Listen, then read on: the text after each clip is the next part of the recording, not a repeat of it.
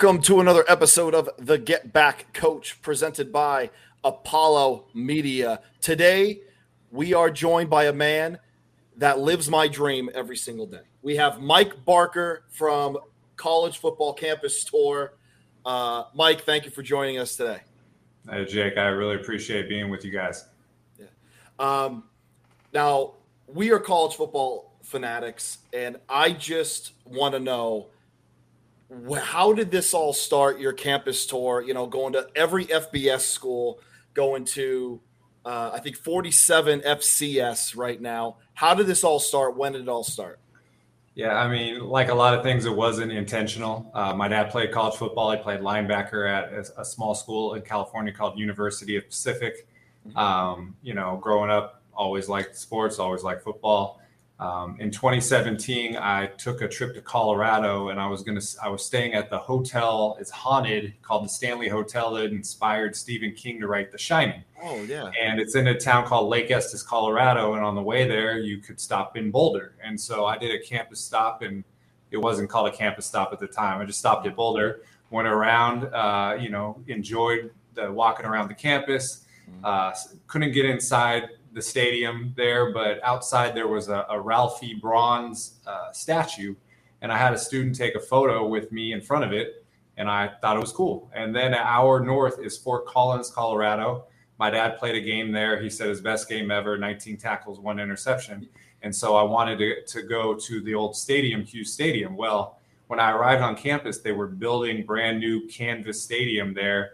And, it, and, you know, I got to look in and see stadium construction. And there was a ram statue and it was bronze and i just thought hey i better have a student take my photo here and then i got that and then just instantly thought man this could be a cool thing like an amazing race go to all the mm-hmm. campuses i started to do that more and more then the the next step was go to games and i started in 2017 with 11 then it kind of doubled mm-hmm. and it, uh, you know eventually in the pandemic year you talked about fcs they played in the spring year so in 2021 i went to 81 games, and the uh, final 130 FBS school was at Utah the day before Thanksgiving last year to accomplish my goal. So uh, it's been, like I said, unintentional, but very cool.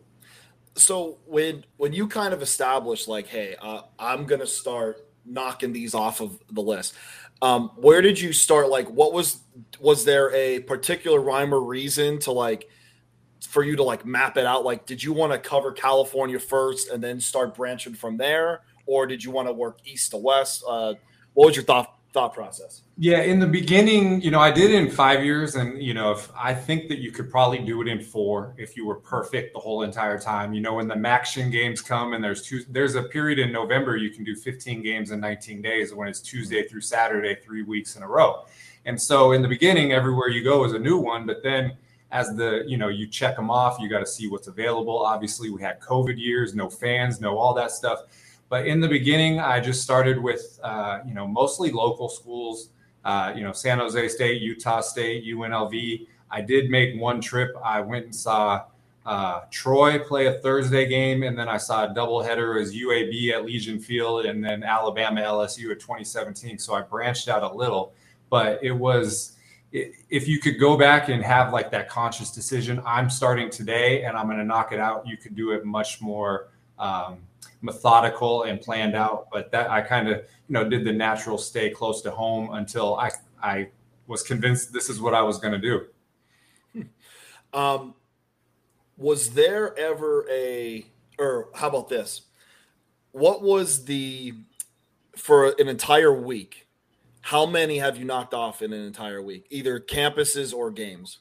Well, in 2017, after uh, I decided to do a three week tour and I, I, flew to Miami and I visited 99 schools, drove up to Maine, drove over as far back uh, west as Minnesota, drove all the way down south to Texas, finished out in in uh, back in in Florida, and I hit 99 schools and just kind of solidified this was I was going to do as far as games in a week, like I said, the the MACtion weeks when it's Tuesday through Saturday, you can hit five.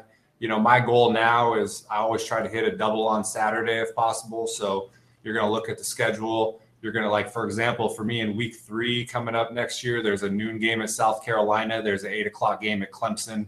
it's a two hour drive in between. So you want to go to, you know, you want to hit three in three days, but if you can hit three or four or, or two on a Saturday, then you're already adding more. No, definitely.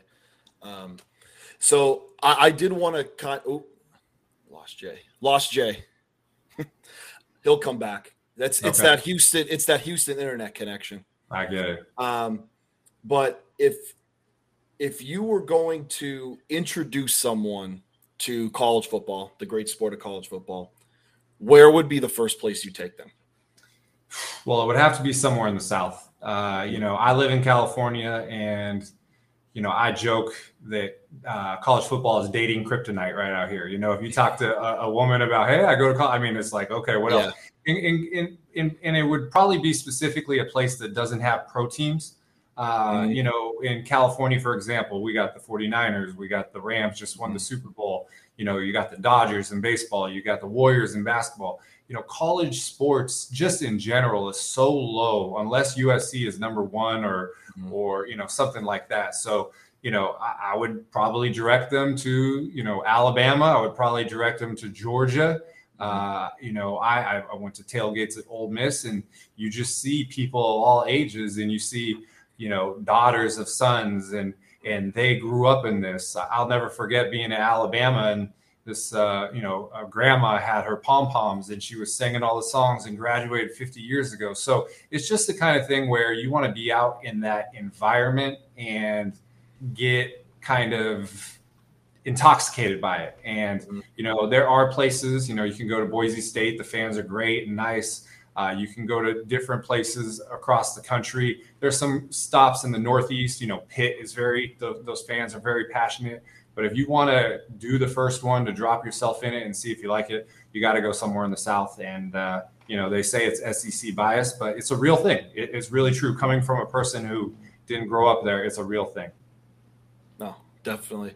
Um, so, I mean, Jay and I are lucky enough. I don't know about lucky enough, but I mean, Jay played at A and M. Um, I'm diehard Penn State fan uh, my entire life, so we are kind of blessed that we have fan bases and we have a football culture that is one of the top tier in the you know in college football. So I have to ask you in regards to A and M and Penn State, what were your takeaways from? touring both of these campuses. And did you see a game at both of these? Yeah, so two of my favorite stops. Uh, both of them were in 2018. Um, so I went to A and M versus Clemson, and um, you know I tell people that you know first of all, 12th man, you know you hear it, uh, but the way that they have the everybody, you know, the students and the cadets positioned. Uh, you know, right on the second and third deck, they're looking down for hand signals to coordinate the the chants and everything it's intimidating. I mean, you go somewhere like Baylor and they put those guys right behind the bench and they'll yell and stuff, but that was a coordinated, impacted fan effort. And, you know, Clemson, that was a national championship year. That was uh, Trevor Lawrence's first college game. Uh, and, you know, they replaced Kelly Bryant at some point, brought him back in.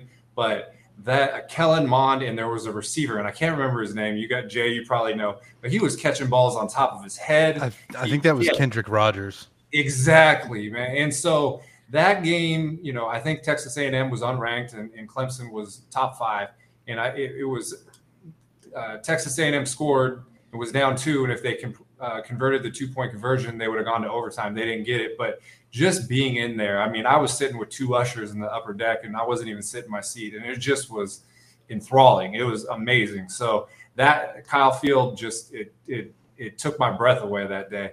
And then Penn State, uh, same year, I went to the whiteout versus Ohio State. And, um, you know, I couldn't even sit facing forward. There were so many people there. I had to sit sideways like this. Oh, yeah. You know, going to the bathroom was not really an option. You couldn't maneuver. It's we were terrible. trying to, yeah, we were trying to get through the little concrete opening to get there, and there was a backup, and everybody was yelling. It just was a mass of humanity all at the same time, and you know the pregame stuff with the fireworks and you could see the the towels waving. It was like pulsing through the stadium. The energy was amazing, and you know uh, Trace McSorley played a great game. They held uh, Ohio State down for a long time. Mm-hmm. And you know, Dwayne Haskins, RIP, just passed away uh, mm-hmm. a short time ago. 27-14, led two fourth quarter drives and and won that game on a TD to KG, K, KJ Hill 28-27. And when KJ Hill scored, he went like this, and it was the biggest contrast between noise. It was a record for Beaver Stadium. So um, I'm looking to go back to both of those, hopefully this year. And both of them, I mean, I would put in my top five, top ten, absolutely. Yeah. Well, Jay, are you, you gonna say something? Yeah, yeah. I was just gonna say. Uh, so obviously, like with A and M and Penn State, uh, it's two.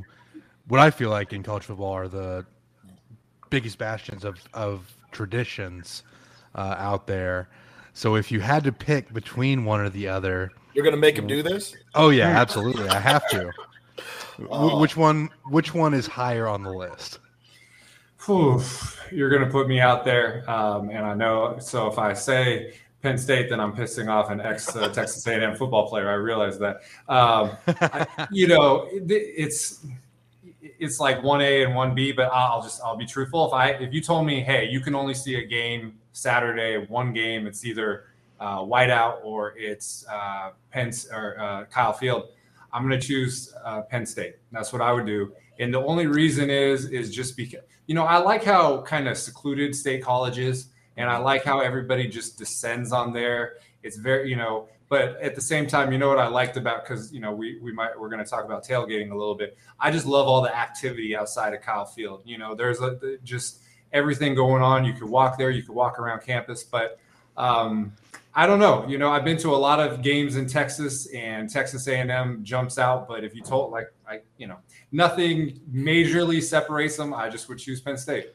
I I have to ask, but uh, I appreciate you giving us a response on that. Sometimes it's uh, you have to put somebody on the spot. Well, uh, everybody, you know, the, the the the downside of going to all the games is everybody wants me to rank them all. But two things. Yeah. Number one is I, you know, I like pretty much all of them in, mm-hmm. in some form or fashion.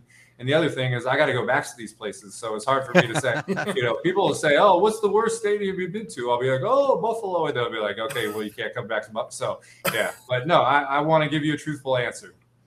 Yeah, dude. One thing I remember about that that 2018 game uh, with Clemson and A and M. So before the game started, there was a a massive rain shower that kind of came through yes. uh, College Station and there were people. There's like this little creek by uh, by Kyle Field, and there were exactly people like floating down the the little creek, just like playing football. It was one of the wildest things I've ever seen out there, just because the the the sudden rain just like caused it to kind of be in like a flood situation, and you know, drunk tailgaters doing what drunk tailgaters do best, uh, making the the best out of a sloppy situation. Yeah, that was that was the, definitely a great game to attend. And it was one of the first weeks, so I'm sure it was new freshmen just on campus for the first time. I actually had gone to the noon Arizona at Houston game, and it was 35 to nothing. Houston was winning at halftime, so I left early. And when I got there, the rain was breaking a little bit. Kids were wet, flopping around like you're talking about. So yeah, it was a it was a cool environment to just drop yourself into. Wait, Mike, you you've gone to multiple games on the same day? Yeah, that's what I was talking about earlier when we're, you know, I mentioned that in week three, yeah. there's a, on a Saturday, there's a, a, Georgia is playing at South Carolina at noon, and then two hours away, 8 p.m., is Clemson hosting Louisiana Tech. Mm-hmm. So when I do my schedule, you know, they, they have uh, the first three weeks of the year, they'll announce all the kick times. Right. Then after that, they got the six day and the 12 day rule, which is the networks are going to hold them to try to see where they're going to put them the best games in prime time. Like, for example, I want to go to the Texas A&M game at Alabama this year. Mm-hmm. I haven't been to Alabama for a long time. Now, uh, I don't know if it's going to be at 12:30. I don't know if it's going to be a night game, but you got schools like UAB that's an hour away. You got Alabama A&M. There's all these opportunities. So, you know, when I put out my schedule, I have to put a lot of caveats out there, like, you know what, I think I'm going to go here, or I'm going to go to this one, but I can add it. But yeah, now you know, now that we're in the weeds, we try to do as many as we can, and you know, if you there's 11 FBS schools in Texas now that Sam Houston State's going up, and if you mm-hmm. play the schedule right, you can hit a couple every week. Right. Yeah, and like I mean, because two games in a single Saturday, or I guess if you did it during the week, depending on if it's like uh, a MACtion game or something like that. Uh, I have to imagine that's uh, quite a bit of energy expended. Uh, I know last year the big one was there was a, a, a kid that went to both uh, the Red River Shootout and the uh, Alabama and Texas A&M game in College Station and rushed the field at both games. That's cool. Uh, yeah. But like, I, I, just I can't imagine. It, it, seems like going to a college football game is is such a. I love going to college football, but it, it takes a lot of energy to go out there and and and attend these games. So I, can only imagine how how uh, intense attending uh, attending two in, in one Saturday would be. Mm-hmm. Well, I tell I tell everybody what I do. I put in quotations. It's the glamour life, right? Okay, because on one hand, it's like whack a mole. You pop up, you're at the game, and oh, everything's good. But as soon as the game ends, you know, you might have to drive three hours to the airport for the next flight. Mm-hmm. Uh, you know, I don't really stay in hotels because if a night game gets done at 11 o'clock and I got a two hour drive to the airport and my next flight takes off at 6 a.m., what's the point of getting an airport uh, flight? You know, I, I tell the story. I was at Louisville one time. It was a Monday opener on Labor Day against Notre Dame and you know they usually open the stadium up two hours early you can go in and i'm looking at my watch and it's two hours early and i'm like open the gate what's wrong with you and i didn't realize i was in the wrong time zone it was actually three hours ahead and people are like who is this guy trying to tear down the fence three hours before you know so you lose track of where you are so yes it's it's energy expending. It's, you know, I actually told somebody, you know, the first game this year is August 27th, and then the last regular season game is November 26th. That's basically 90 days. So it's a 90 day sprint. You know, do all your off season training, everything, but when you're in it, it, it's it's a sacrifice of a lot of things, but you know, it's worth it. Man, and that's that's the thing that you kind of touched on there is traffic in these college towns. I mean, a lot of these college towns aren't built for the, the masses of people that are coming into and out of mm-hmm. on a on a college game day. So I, I, can imagine if you're trying to hit two in one day, trying to leave one stadium and get to another can be a, a little bit of a battle trying to fight against uh, traffic. I'll yeah, just say, oh, sorry. Real quick, you mentioned yeah. Penn State, and I can distinctly remember yep. leaving that game, mm-hmm. walking probably a mile and a half to my car. And it's not like, you know, I don't know if I flew out of LaGuardia or Pittsburgh. I can't even remember, but that was a long walk with a depressed 100,000 fan base walking to their cars. And you, I mean, I'll say this as a joke. You question your life when you're doing that. You're like, okay, I'm a grown man and I'm walking a mile and a half to my car. What is this? You know, so I, I exactly, I know what you mean.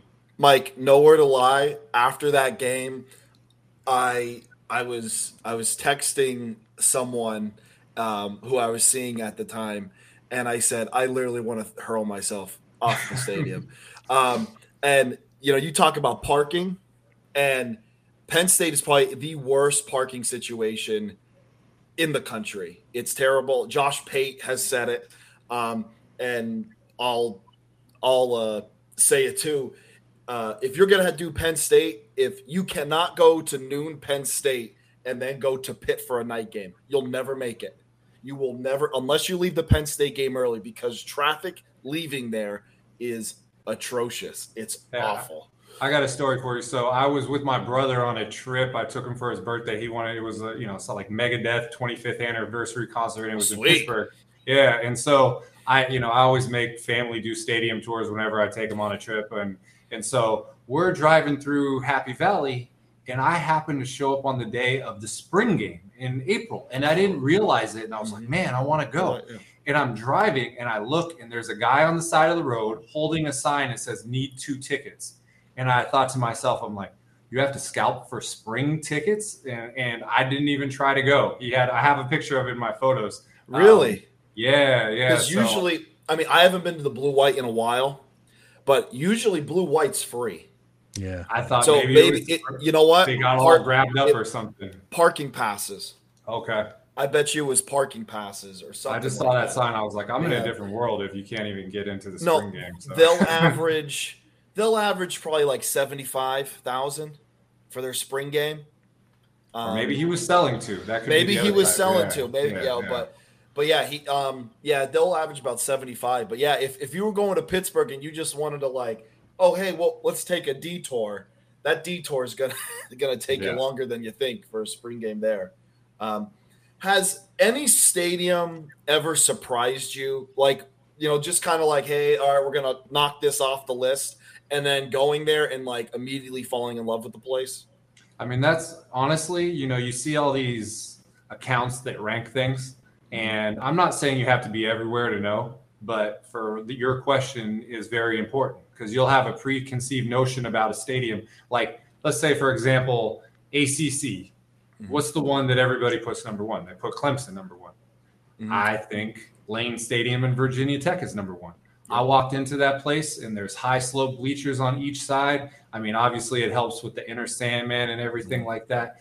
But I just liked it and I thought the aesthetics were great. And I went to Clemson and, you know, they run down the hill and they fire the fireworks and everything. And, but I just thought the stadium was kind of bland, you know? So mm-hmm. um, those are the kind of things where when you go and you visit it, um, there an FCS school. I'll give you an example, and, you know, now I'm naming names, but uh, Kennesaw State is about 25 yeah. miles outside of Atlanta, and I had them on my spring schedule. They're a quality playoff level team, and but they play in a, basically a soccer stadium, and it was all kind of that. Uh, I don't know, want to say like cookie cutter, mm-hmm. yellow colors. It just was bland to me. It, did, it didn't feel like football. And so. I saw it and I changed my schedule and I went somewhere else. So those are the kind of things that, you know, sometimes everybody will promote a brand new great stadium and you'll walk in and it doesn't have a personality. And then you'll hear, oh, this place is old and, you know, they should replace it. And you walk in and you can just feel history or there's something about the layout that you really like. So that's why boots on the ground is very important. Yeah, that's one thing that I've talked about. I think quite a bit on here is A and M when we play at Kyle Field versus the neutral site game at Jerry World against Arkansas. Uh, that place just it, it, feels so soulless, and there's something about the the old college football stadiums that have so much character uh, that it's just it's a certain experience that you, you don't get from these kind of sanitized uh, newer stadiums. Hundred percent. I mean, I, I call NFL stadiums office buildings with fields in the middle. You know, you do have your, you know, I, I took a tour of a Green Bay Field or Lambeau Field, and they told me they said, you know, they sit on metal bleachers still, and they said if they put in actual seats, they would lose up to seven thousand seats. So you got all these people in zero, less than zero degrees, paying hundreds, thousands of dollars, and they're sitting on metal benches. Uh, so you know, I mean, we just had the the the Super Bowl in the Ram Stadium, you know, 20, 15, 20 miles from the Rose Bowl, which is literally like the most iconic outdoor mm-hmm. stadium possible that, you know, you start the game at 3.30, it's sunlight, then it goes to dusk and you can see it over the hills and hit. It's just the perfect thing. So mm-hmm. I agree. I mean, anybody that plays in, you know, we got a, a few teams that have deals to be tenants in NFL stadiums like Pitt, like South Florida, UNLV just went into the Raiders Stadium. So to me, those are automatic. And, and, Jerry World, same thing. I mean, how cool would that be to have Arkansas on campus at Kyle Field? It would be amazing. Mm-hmm. Yeah, and I always talk about it. It's it's. Uh, I think we're going to get back to it eventually, uh, to a home and home series, which uh, I'd always prefer because I, I, it's not just the stadium, and I, I'm sure you feel the same way about this. It's the environment, it's the town, it's the whole experience of college football that you don't get when you play at an NFL stadium. No, so I mean, right now, you know, the world's largest cocktail party, Georgia and Florida. You know, it's great that it's in Jacksonville, but I mean, can you imagine if that game was on campus in Athens or if they had any in the swamp? You know, I know Alabama. You know, the way the SEC rotates, you get the team in the opposite division very rarely. And uh, you know, Alabama played at Florida not too long ago, and that game, the crowd was just you know frothing at the mouth to get those guys there. So yeah, I mean, I understand the reasoning, obviously financial to play some of these neutral site games. I'll give you another example. Monday, uh, the Sunday op- uh, game in the opening weekend is LSU playing Florida State, and they're playing in the Superdome. And then there's mm-hmm. the Monday game, and it's Clemson and Georgia Tech at um, the Falcon Stadium. And even the Georgia Oregon opener is not in Athens, it's at the Falcon Stadium too. So I'm cutting my week one trip short and not going to the Sunday, Monday games. If it was at Death Valley and if it was at Bobby Dodd, I would go. Mm-hmm. But for those reasons, it's it's not college football. It's not to me. So and I, I think the the only exceptions, and me and Jake have talked about this, is like the Red River Shootout played at the Cotton Bowl in Dallas. Yeah. That's a very different feeling than an NFL stadium. Mm-hmm. And then you look at Army Navy, which, I mean, I, I, I, get it why they don't play that one at a uh, at either of those stadiums. Yeah, I mean that one is probably based on capacity, you know, because both those uh, Annapolis and West Point are small. Yeah, but yeah, no, it's the same thing. I mean, you know, the Cotton Bowl, like you said, is not a brand new 2020 stadium that you can't navigate unless you. It's an old stadium, and we like it. And, you know, I was actually doing a podcast earlier talking about War Memorial Stadium in Arkansas, how they still play one game there. So hmm. that's another alternate quote neutral site that's old that would be true to the college football feel that you're talking about. Yeah, I just think like like Pitt and especially Pitt and Miami if they and again in, in Pitt, I, I, understand because they don't have anywhere to put it, but if they had their own stadium, I think that would help tremendously with recruiting, especially Miami, because if when they destroyed the old Orange Bowl and put up the Marlins, I think a part of the U died that day, and now they have to play off campus and the Miami Miami fans in general. I'm a Dolphins fan, so like just NFL. I know it's it's not the most passionate of fan bases, but those people that live in the city don't really care about the U. It's it's the alumni that stick around. It's the people that live close to campus. It's the students, and you kind of make it more difficult for them to travel to the to that game. And again, you watch that game on you watch a game there on TV, or if you're there, um, it's like Jay said, it kind of feel like there's there's heart that's missing. You know, I, I think those fan bases and those programs would help tremendously if they just built their own stadiums. Yeah, and I mean, if you have a seventy thousand seat stadium and you get forty thousand, you feel good. But then you look around and it's thirty thousand empty seats. That's another thing there. Uh, mm-hmm. Yeah, it's you know, uh, the obviously the, the the finances work for them to sublease these places. We get it, but yeah, I mean, I tell everybody that my number one historical bucket list stadium would be the Orange Bowl. I mean, just the environment. I, growing up in Washington, Florida State and Miami and all those matchups, it just looked like insanity, you know. And you mm-hmm. wanted to be there. And you know, Old Pitt Stadium. I know they put a basketball arena there, so they say they couldn't build it.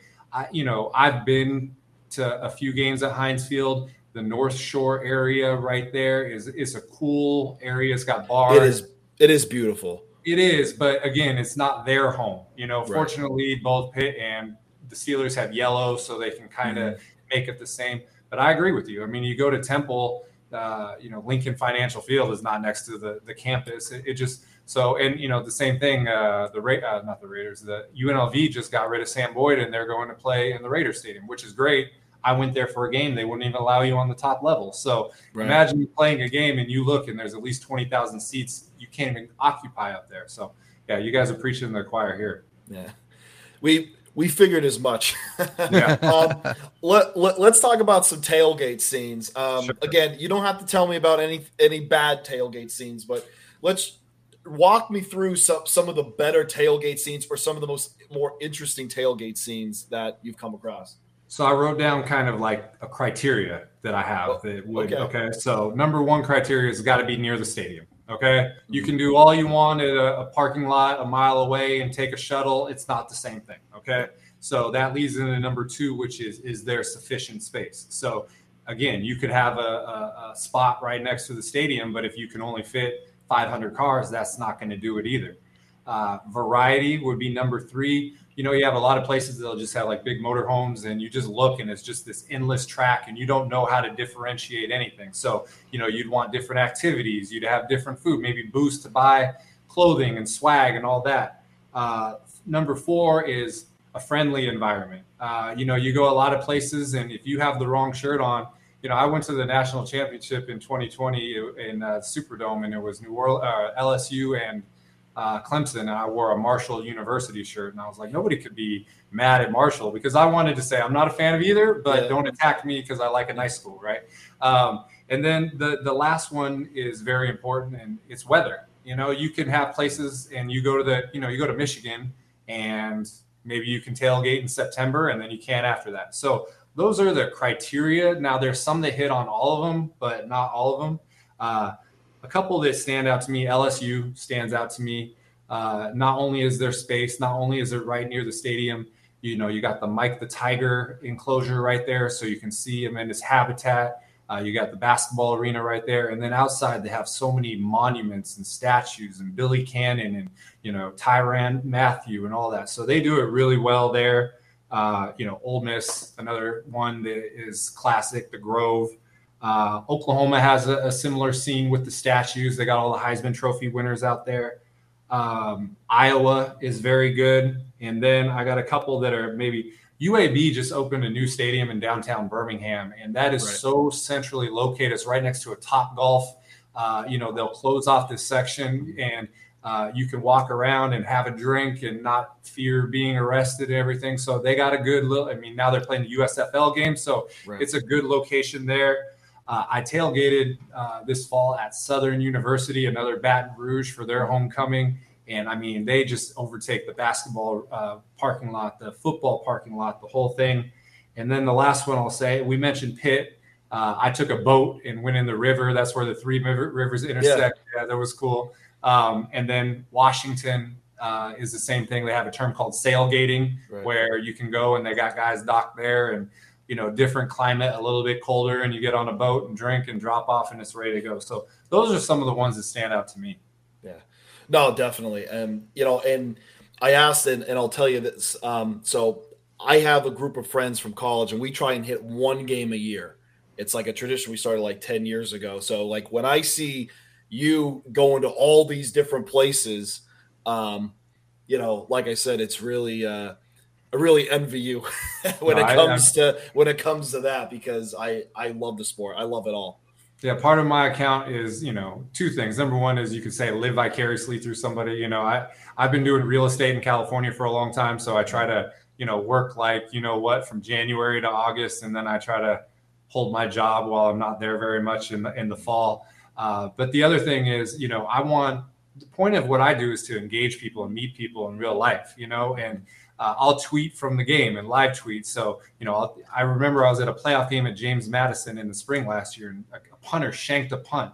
And on Twitter, oh, what a, you know, he's terrible. I'm like, he's got a headwind of like 40 miles an hour, and he tried to get it, and that's why it's 19 yeah. yards. So that's what I do. But yeah, I mean, I try to showcase these mm-hmm. places mm-hmm. as positively as I can so people can consider them for future trips. And, and then I just like to meet everybody that I can that is one of the best parts uh traveling and seeing all these places is just meeting the people and just you know them explaining to you why they love their team or um you know all the different things you know we went down to clemson and we hung out with these random group of guys for maybe like two three hours and they still text some of the some of my buddies once in a while, like once a year or something like that. So it is really cool and to see the differences because Notre Dame, no offense to Notre Dame, it's a it's one of the meccas of college football, but it's very much a wine and cheese crowd outside. Whereas you go to you know Clemson, um, and you got you know people with their um, mobile homes, and you have the the golf carts are running around. It's like a yeah. little community, so it's completely different. But that's what that's what makes this sport better than the NFL. Just the culture. It's it's an event. When you go to a college football game, it's a it's not just a game. It's it's it's an entire day. It's an event. Yeah, and it's two things. Number one, you're invested, right? Because I always bring up In and Out Burger. Okay, they're franchises. What do I care if the one in LA sells more burgers than the one in Las Vegas, right? That's what the NFL is. They're just franchises of a business. And then the second thing, Jay, you said something that's basically the whole principle is I've gone everywhere and I know that they, you know, shoot off fireworks in the beginning. I know they sing Bon Jovi, Living on a Prayer, and Sweet Caroline, and I know this stuff. But these people don't know that this exists all over the place. So they want to show you their a primo presentation of their school, so you'll have a good, uh, you know, a good appreciation and a good opinion of them, and you'll spread it out to other people. So that's the cool thing. Like in the back of your mind, you know that everything is relatively similar with nuances all over the place, but you get people putting their best foot forward because they want you to feel how they feel about their school. So it's very cool. Yeah. All right, so we're going to switch gears here. Uh, so, Mike, we're going to play vital information. Okay, I'm okay. going to give you a few things, and you're just going to give me a one or two word uh, answer. Okay, and if you want to expand upon it and just kind of explain why, you know, go for it. Okay. Okay, this is when I'm But- to make enemies. I already know Yeah, it. So let's oh, go. 100 oh, you definitely are making enemies here. Because I have to think Um, on my feet. So All right, uh, favorite college football team. San Diego State Aztecs. Okay, okay. I grew up in San Diego. I went to Jack Murphy and Qualcomm Stadium as a five or a six year old. Uh, their opening weekend, they're opening a brand new stadium after they knocked down Qualcomm. The Chargers left. Uh, I'm a neutral fan, but that's that's my home. So Yeah. San Six Diego one State. nine. exactly. And nobody They're- hates San Diego State, so I can say that openly. Uh, also, love their helmets. I'm, Oh, a, I'm a very traditional person when it comes to helmets, but Sandy, I love that that um, San Diego State Aztec, like the ruins. yeah, the red Love it. one with the the Yeah. marking, the black. Yeah, I know Oh, exactly. That's a beautiful, beautiful. helmet. Yep. Um, first player that you ever liked. Your first favorite player. Barry Sanders. Okay. Yeah, Favorite- I mean that's that senior year at Oklahoma State. They didn't count the bowl game. Otherwise, he would have three thousand yards rushing in one season. The guy's just incredible. So Barry Sanders And and, this Marshall is pro- too. Yep. This is probably going to be. You're probably going to give me the same answer, but uh, favorite player of all time. You know, this is I'm going to say Charles Woodson. Uh, oh, you know, Okay. I'm- yeah. I think he's the only defensive player to win a national championship. He, uh, you know, he rose to the occasion with the punt return against uh, Ohio State to win that game. Mhm. in the Rose Bowl. He intercepted Ryan Leaf. It was just like, you know, you guys like Ndamukong Suh and other guys have made runs at it, but he made the big plays in the big games to help his team win a national championship, and you had to give it to him. He even played offensive receiver. So Charles Woodson's my favorite player of all time. Okay. Favorite uniform combination. Whew. This is when you're going to start making enemies. yeah. Well, you know, it's hard to go wrong with like the classic white Ohio State uniforms. I love those with the white and the silver pants.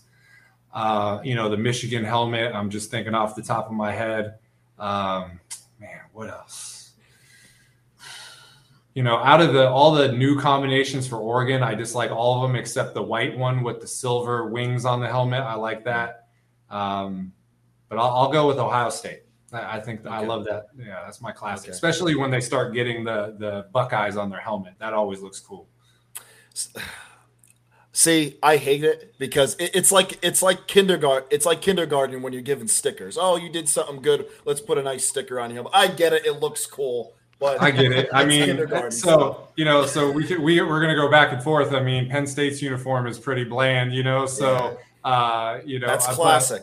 yeah, it's classic, exactly. So, um, but yeah, no, I, it is. I mean, a lot of teams do it. I mean, Michigan does it too. But it, it's just something about seeing them in the Rose Bowl with those colors. It's always like a, a cool look. Yeah. for sure. All right. This is when you're really going to start making enemies. Worst, worst uniform in college football. Worst uniform. I'll go ahead and say mine just so you're not completely on the spot. It's Maryland, it. obviously. I do not like those helmets. It's Yeah, 100 it's not like helmets.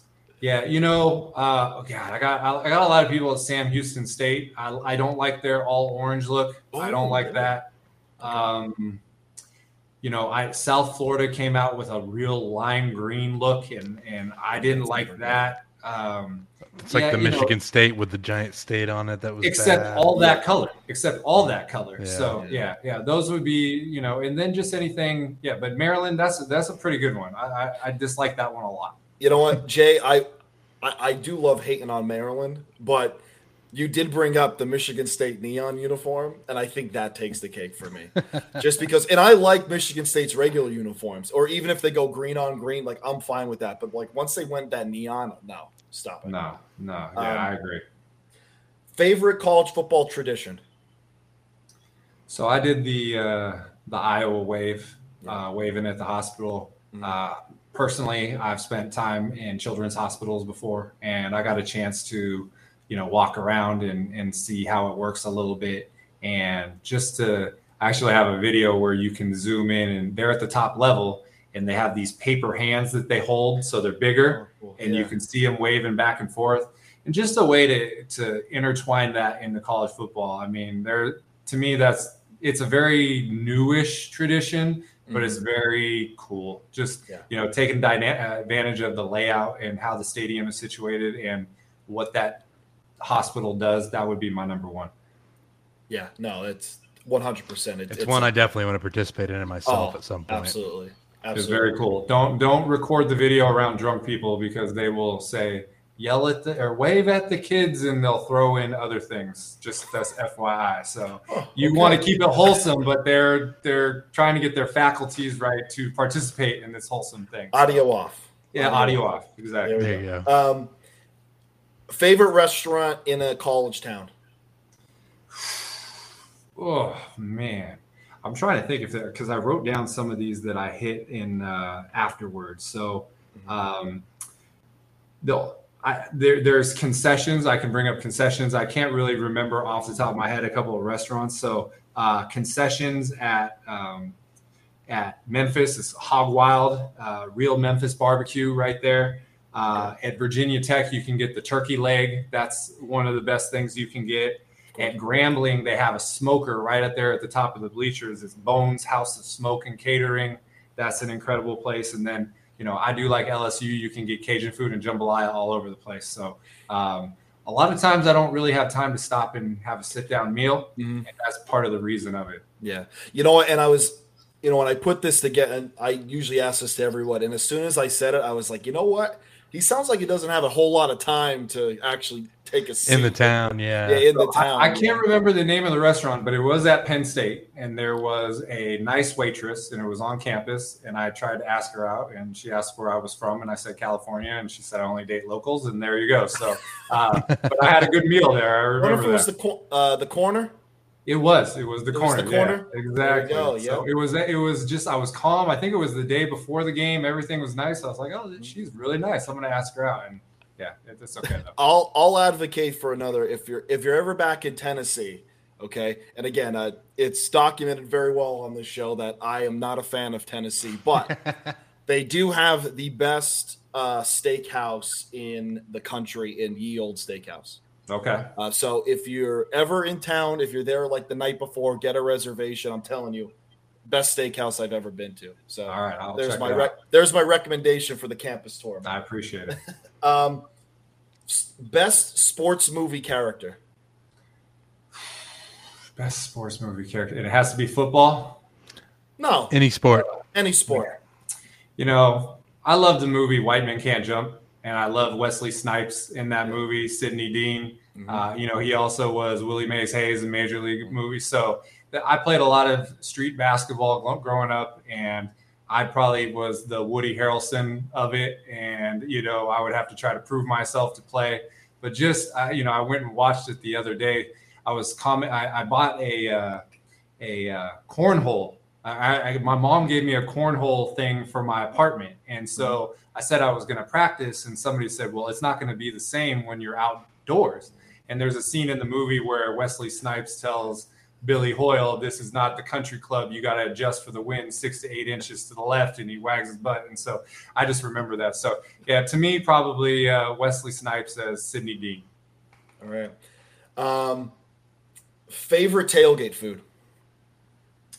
You know, I really like the the jambalaya out there at uh, at, at LSU. I mean, my one of the you know one of the things my mom will make is some really good jambalaya. But I went out there and got you know a California guy getting authentic uh, jambalaya from from Louisiana, specifically Baton Rouge. I mean, uh, that blew me away. So Yeah, I mean, I'm an A and M guy, but I also just love to extol the virtues of, of the Cajun cooking at, in Baton Rouge at LSU games. I mean, that is far and away my favorite place to get tailgate food. Oh man, I, I mean they had trucks that said alligator. I wasn't that adventurous, but yeah, it was. Uh, you have a lot of choices out there, and they're probably all going to be delicious.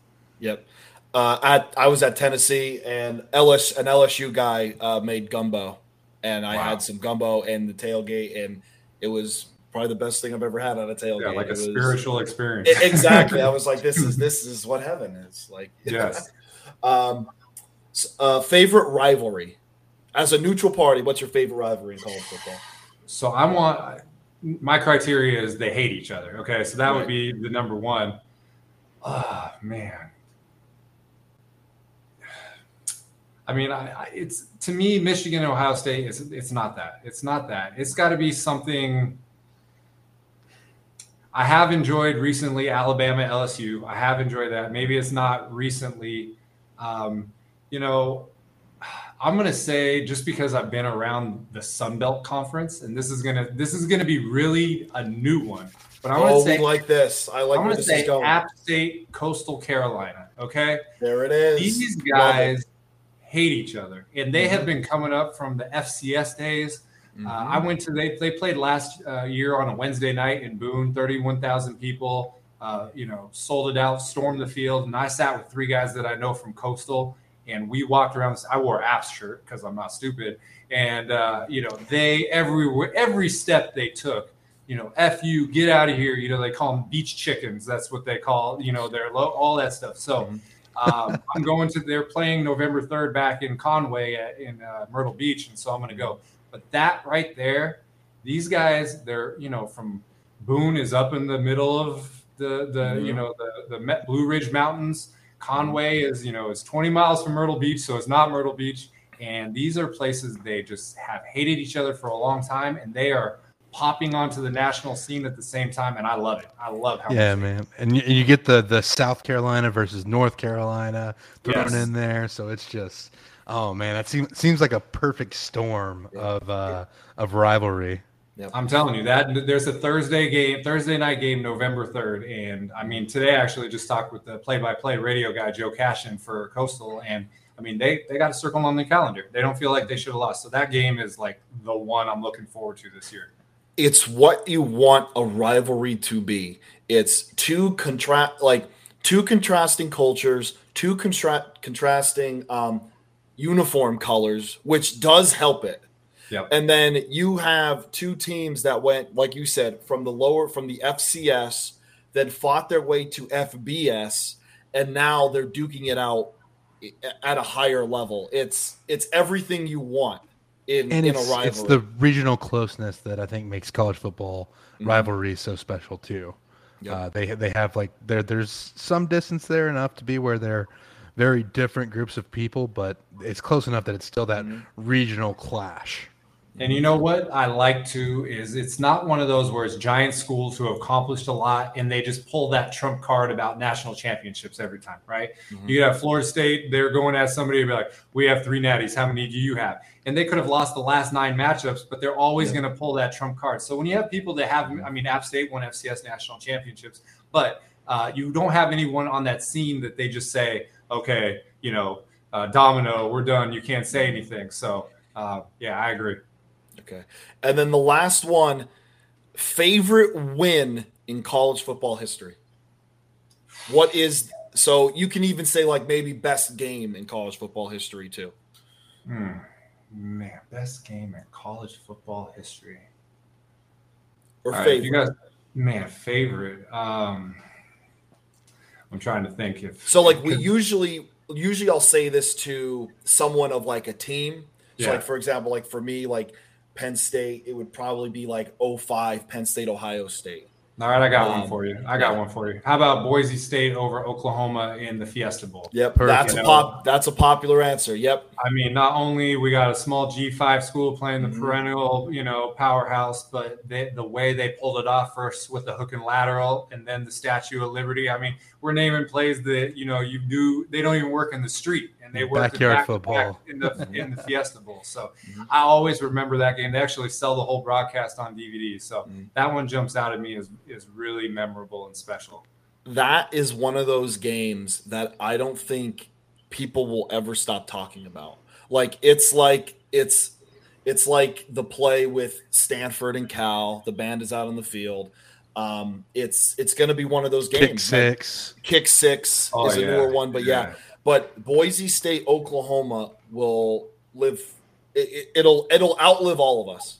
And to be honest with you, it was the game that started the conversation about let's get everybody on a level playing field. I mean, you know, App State beat Michigan in Michigan. That was one. Obviously, UCF beat uh, Mm-hmm. Auburn in the that Peach Bowl that game. So there have been others, but that was the first one that kind of said, "Hey, maybe these guys should match up more." I mean, we're still not there all the way, but that game not only was special because of the plays that unrolled, but the significance that it had, like the landscape of college football.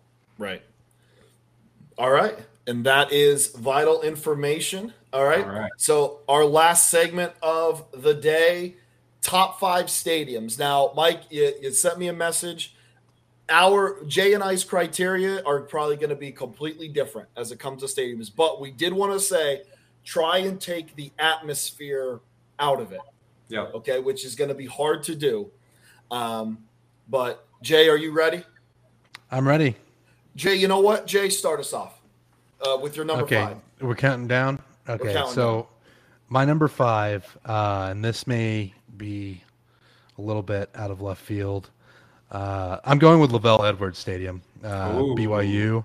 Yes. Uh, for part of the reason is because um, this is something that we talked about last week a bit, but I love the nature aspect and kind of the natural features of stadiums, and that is one of the best views I feel like in college football is just having those scenic mountains up there in Provo, Utah, uh, and then the fact that that crowd does get pretty loud. Uh, so LaVell Edwards Stadium is going to be my number five. Yeah. That's an amazing choice. I mean, I, I have a video of shooting the backdrop with the mountains snow capped. It could be the biggest reaction I've ever got on Twitter. So 100% agree. Uh, Mike, what's your who's your number five? So my number five, we were talking about them. I I tried to, to touch on maybe one or two G5s and then some uh, some bigger ones. I, I do have a list of honorable mention. I'm gonna go through real quick. They're just outside the top five. Okay. Uh, McLane, Baylor, uh, the Liberty Bowl in Memphis, uh, LES, BYU, um, Kyle Field, and the one that I threw in was Washington Grizzly Stadium in Montana. Uh, Oh yeah. very unique. I went there last year for the Brawl of the Wild. I Mhm. stood on top of the press box. You know, we talked about spiritual. That was, Mhm. I mean, I, I want to go back. So my number five, we were talking about App State, is Kidd Brewer Stadium. Uh, it was built in 1962 and originally only had 10,000 seats and it had a track around it. Uh, it now has 31,000 seats and uh, you know it's in a very secluded uh, location up in the Blue Ridge Mountains. Obviously, Boone is named after Daniel Boone, and uh, has 3,333 foot elevation. And when you're there, you're there in October, and when the, the, the sun goes down, you see the, the trees in the background surrounding everything. The, the leaves are color, uh, color changing colors. It's just a secluded, iconic, special place. And you know, you take out atmosphere, but it's not a appealing place for road teams to go. So I Yeah. put number five, Kidd Brewer. Yeah.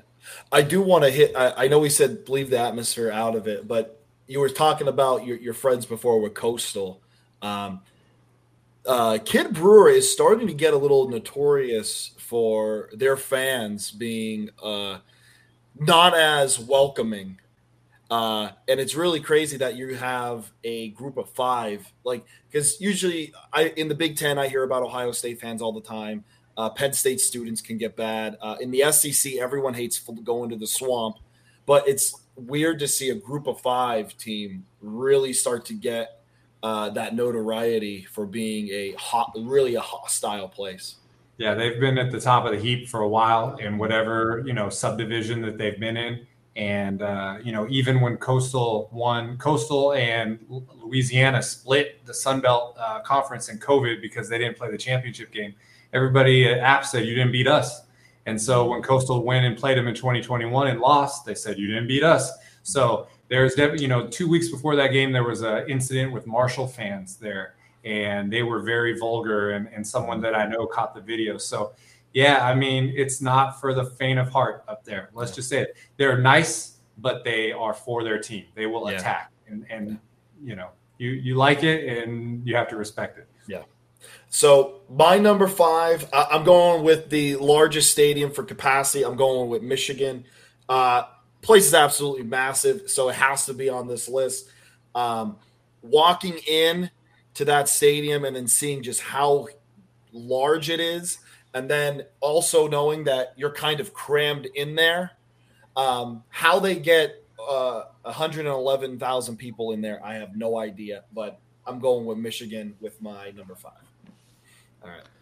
So back around the horn, Jay. Four. All right, so uh, my number four, and Mike kind of touched on this a little bit earlier with the the sailgating, is Husky Stadium. Uh, yes. So that's University of Washington. It is again one of those beautiful, picturesque places.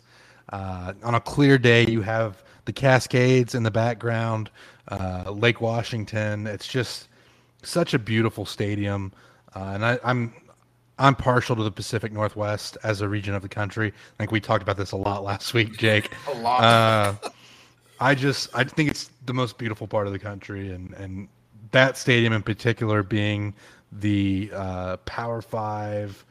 I mean, when Washington is good, that place is loud. It's just such a cool stadium, and and having that view uh, just takes it up another level. Yeah, and I have it in my top five it's just not coming up. So I will uh, reinforce the reasons that you're talking about. Absolutely. Uh, so my number four is Tiger Stadium, LSU. Um, you know, I went there. So what did I write? I wrote that 1924 was built, and it was built with 100 or 12,000 seats originally, and it's added, and now it's 102,000. So at that place has just been, you know, Jenga. They're just building on top of it. Uh, you know, we mentioned the the you know the atmosphere outside of the stadium with the monuments and the Mike the Tiger. They got the, the songs going, um, and then obviously if when the sun goes down, Death Valley is just a cool location. I went there in 2018. Uh, I have a picture. I'm reversed right there. Uh, they Georgia was ranked number two, and that was 2018 Joe Burrow. So it was before Joe Burrow was Joe Burrow. He I think ran like 22 times in that game and they beat Georgia. They knocked off Georgia, and you know, I ran up the bleachers to get a photo, and then I ran down to go onto the stadium. So Tiger Stadium, number four. So this works out perfectly because my four is also Tiger Stadium. Um, had has had its fair share of renovations. Um, like you said, they just keep building on top of it. um, I love the double base goalposts. Love that. Classic large, unique, um, taken uh, the atmosphere out of it. Uh, but I think it has to be kind of mentioned though that the place is absolutely uh, insane. I feel like that's a stadium you have to go at night. Like if you're gonna plan a trip to LSU, you got to go there at night. You can't go at a noon kick or a three thirty. Got to go when the lights are out. Um, also, the logo in the middle of the field, I just think is absolutely epic. That it's not their actual logo, like that tiger logo, it's that eye, and it's I've always I always thought that that was like really cool. Um, but yeah, I got LSU LSU for my number four. All right, so back to me for my number three, uh, Mike. This is when you talked about in your honorable mentions FCS school, Washington Grizzly Stadium Oof. in Missoula, Montana. I knew it. I knew it was coming. I saw the look in your eye, and I knew Montana was coming. yeah, I mean, Look, this is a bucket list stadium for me. It's just Missoula. If you, I don't know if you've ever been, Jake, but it is mm. an incredible college town. Yeah. Uh, you know, it, it's kind of an outdoorsman's paradise, but the stadium itself is just. I mean, it's right up against a mountain. You have the giant M there on the on the mountain to just kind of like show you where you are. Uh, and it's, I mean, my dream is just going to a, a late season game cold weather, snow, and just enjoying. I think maybe the mecca of FCS college football. Man, well, you know, everybody's like Montana should move up. Montana should. They don't need to do anything. They are so. I mean, it's such a good. So I mentioned briefly that I went to the Brawl of the Wild last year. You know, they were campaigning to get game day to come, and they decided to go to Michigan State, Ohio State, and I think that game was like forty-two nothing at halftime. And I shot a video and I tweeted it out. And Jeannine Edwards, ESPN, was like God's country and all that stuff. I stood on top of the press box because there was no room in the press box, and it just it it will affect you in ways that you don't imagine. So Jay, I, I hope you do get that, and uh, it's it's great. So uh, my number three is the one that Jay mentioned previously, which is Husky Stadium. Uh, I went there last year, and I didn't get a chance to sailgate, but um, it was raining and they have these large overhangs there that protect you. And uh, there's something about the, you know, you obviously you can look out at Union Bay, which trickles into uh, Lake Washington, but there's something about getting up high underneath those overhangs. You know, if you want to do the whole Seattle thing and grab a Starbucks, you could do that. but you're insulated from the rain. It's a cold climate. You're right next to the water. And Jay, you mentioned how the sound uh, kind of gets trapped in those uh, in those overhangs. It's an intimidating environment. Obviously, we're not talking about environment, but just the layout to be able to look right into the to the water, be protected, and if you want to be out in the elements, you can sit in the end zone. That's fine. Um, but yeah, Husky Stadium, that is one. Jake, in the beginning, you talked about one one that surprised you when you walked in. It mm-hmm. wasn't that I didn't know that it was good. I just didn't think it was that good. Right. No, definitely. Um, it's it should be on everyone's bucket list. Husky Stadium, absolutely. Um, so my number three, Camp Randall, Wisconsin. Mm. Um, during the Civil War, a little history lesson. During the Civil War, around seven, 70,000 soldiers were trained on the grounds named after the governor of the war uh, or during wartime. So Camp Randall lives on in this football stadium. And just for historical significance, I believe it deserves to be on this on this list. And plus, you know, you have the tradition, you have the jump around tradition too. Uh, it's really a um, people go there to uh, really get after it. Uh, as long as it's uh, not a noon kick because they're notorious for getting in late. But I just feel like the historical significance, you got to put Camp Randall on here.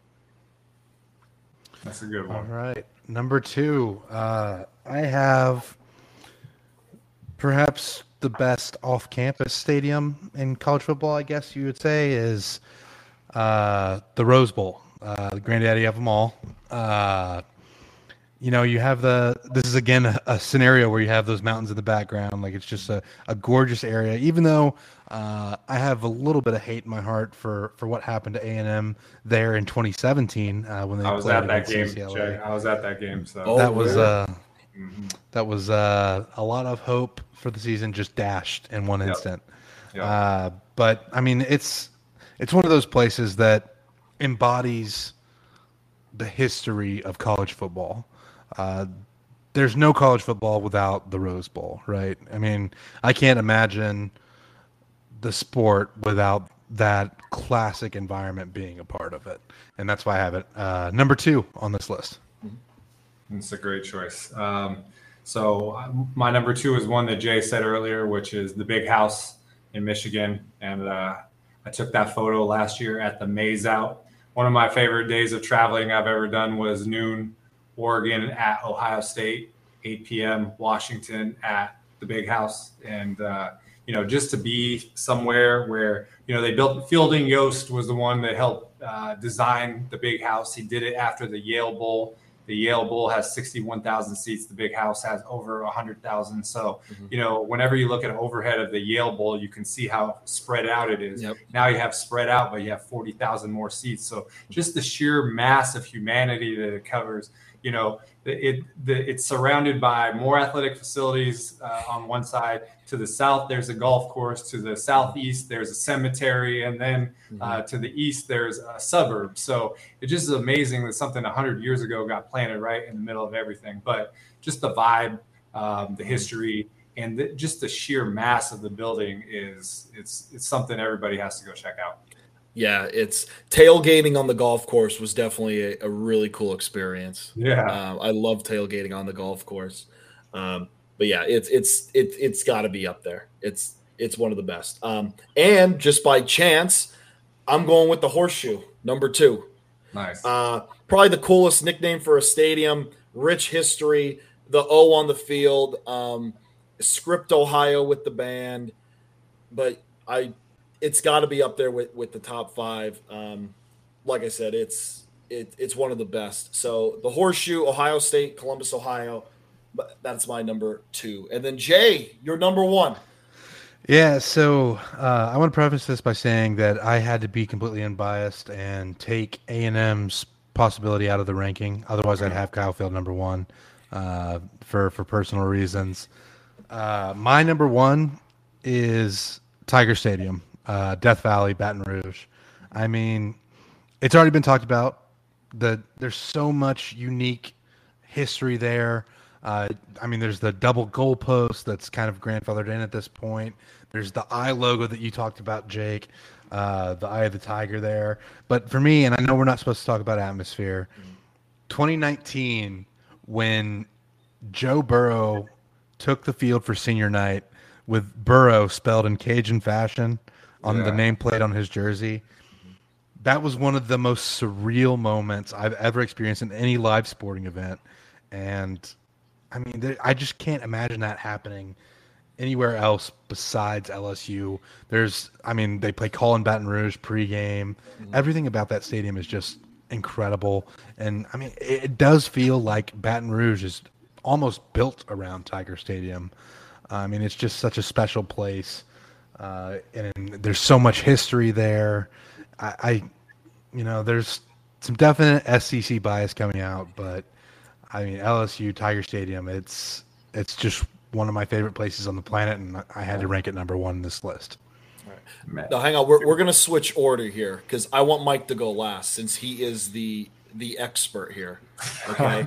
so my number one is uh, it's the Rose Bowl. It's uh, it's a shame that UCLA has to play there because they're so inconsistent. But the Rose Bowl, the granddaddy of them all. You want to talk about historic stadiums? It's the Rose Bowl. More people know.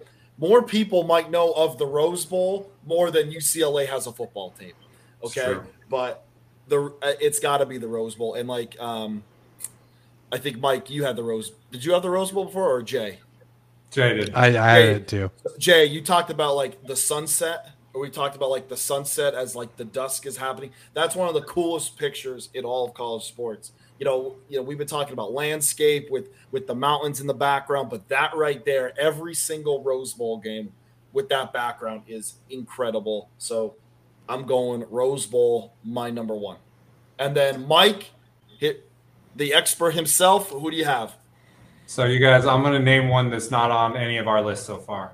And this is where everything is subjective, and this guy's an expert, and then I don't like his answer. Okay. So, but I'm willing to put myself out there and, and die on this hill. Okay. So, the longest running bowl game is the Rose Bowl. The mm-hmm. second longest running bowl game is the Sun Bowl in El Paso. And my favorite stadium is the Sun Bowl in El Paso. it. It has a 4,000 foot elevation. Mm-hmm. It is the roadside bleachers are carved out of the side of the mountain. It is literally walking distance to the U.S. Mexico border. And one of the end zones is open. You can look down across the valley mm-hmm. and you can see the you know U.S. and Mexico. You can see the intersection there. So you know, going back to the criteria when we talked about walking into a stadium and making you feel different. I went there in 2017. It was one of the first stadiums that I, I went to. My dad played there. He played a game there. Um, and I just, wa- I mean, there was no atmosphere. So, you know, we, we could stress that. So I wasn't jaded by, oh my God, this is the greatest crowd in the world. It was just something about walking around at night, navigating that place. There's an M in the side of the mountain, kind of like Montana there. Uh, there's a lot, you know, like the, the burnt hills. So it's a lot of the desert feel, but they're up uh, peeking over the top of the stadium. And then you can just go and look out at that valley and take it in. You know, the end zone has got that little concrete slope that says Mhm. UTEP in big letters across it. So, you know, if you were to go and say, I got to see this place before the end of, you know, my, if to be a true college football fan, the Sun Bowl would not be on it. But to me, it's something that is, it, it's the convergence of what the essence of college football is a premier secluded location and then just being caught up in your environment. So um, I, I, I say sun bowl a lot and people would I, I remember i did a radio show with a guy that hosted for clemson. He goes i could have named 75 stadiums and i wouldn't have said sun bowl. So uh, you put yourself out there but to me if i had to go watch one game that's where i would go. You, you picked the you picked the perfect show to, to say that because Jay Jay and I are in agreement. I I, I, I don't want to speak for Jay, but the I love Sun the Sun Bowl- Bowl. it- it's one of the it, it is it's one of the coolest venues. It really is, and it's not talked about enough. But I will say UTEP, UTEP is I think going to be better this year, and I think they're building something. So we you might be ahead of the curve when people are going to be talking about uh, the Sun Bowl as like a, a great venue if UTEP is better. Um, that, like I said, yeah, you might be ahead of it. So, but yeah, Yeah, I, well- I do love the Sun Bowl. So last year I won an auction. It was two hundred seventy-five dollars, and it was for the UTEP game at New Mexico State, and it was for Mhm. two tickets to sit in the athletic director's uh, box. And his name is Jim Senter with an S. He's the AD for uh, for UTEP. Also, the president Heather Wilson, she was there. So I got to sit with the AD. You know, two hundred seventy five bucks. I got to sit with the AD and the That's president the whole time, and I was telling them about how much I love uh, the Sun Bowl. There's a Friday night game on week four. It's Boise State at UTEP and I'm going to go and you know we're going to try to make it into an event and it's you know September I always tell September is hot as you know what for college football Mhm. October is usually perfect and then November you freeze your you know what the whole time so late September Friday night kind of got a little bit of connections there with the AD so yeah you know UTEP uh, they, they turned they had a good turn with the program last year. And uh, hopefully that you know Conference USA landscape is changing obviously. But yeah they, they have an opportunity. And um, you know if i'm ahead of the curve that's great. But you know the beauty of what we're doing it's all subjective. And you have your your your idea and your choices. And you can't argue with somebody that, that that's how they feel. So No, I love that answer. I never, Mike, never apologize for that answer. Never. That's I love well, when it. you when you say here's the expert answer i feel like here we go so uh, but yeah yeah no we're good No, that's awesome. Um, guys, thank you for tuning in. Uh, Mike, do you just want to uh, say your socials so people can follow you? Yeah, I'm uh, uh, at CFB Campus Tour, so College Football Campus Tour on Twitter. I have Instagram. I, you know, I've never met one person of significance on Instagram. It's kind of just like put your photo up and look at me. But Twitter, you know, I engage everybody. Uh, I'm releasing games right now that ha- are confirmed. Uh, sometime in late August, I'll put out my entire schedule. Anybody listening that sees me at the game, come talk to me. Uh, you know, correspond. We're, I'm going to be doing some shirt giveaways and all that stuff. So, you know, I'm just a fan, and you know, it's not going to a game is not remarkable, but going to a lot of them people like. So I'm just doing what everybody else does, but just in a higher number. So yeah, CF at CFB Campus Tour. Uh, I'd be happy to talk to anybody that, that follows along. All right. Well, thank you all. Thank you all for tuning in. Mike, thank you for joining us. Listen, if you are ever if you're ever at Penn State, if you go to Penn State this year or, or next year or whatever, send me a DM. All right, I'll give you a place to tailgate. We'll uh, October 22nd. I'm There you go. be twenty second. That's the whiteout. That's whiteout. the whiteout versus Minnesota. It's- So Hit yeah. hit me up. Hit I'm me up. going We'll out. to a new a noon game at Robert Morris, and then I'm driving two hours to Penn State. So I should arrive in State College around 4:30 or 5 o'clock. So I'm I'm there. I'm ready to go. Okay. Hey, hit, hit me up, man. All right. I will. All right. Thank you all for tuning in and have a great week. All right. Thank you guys.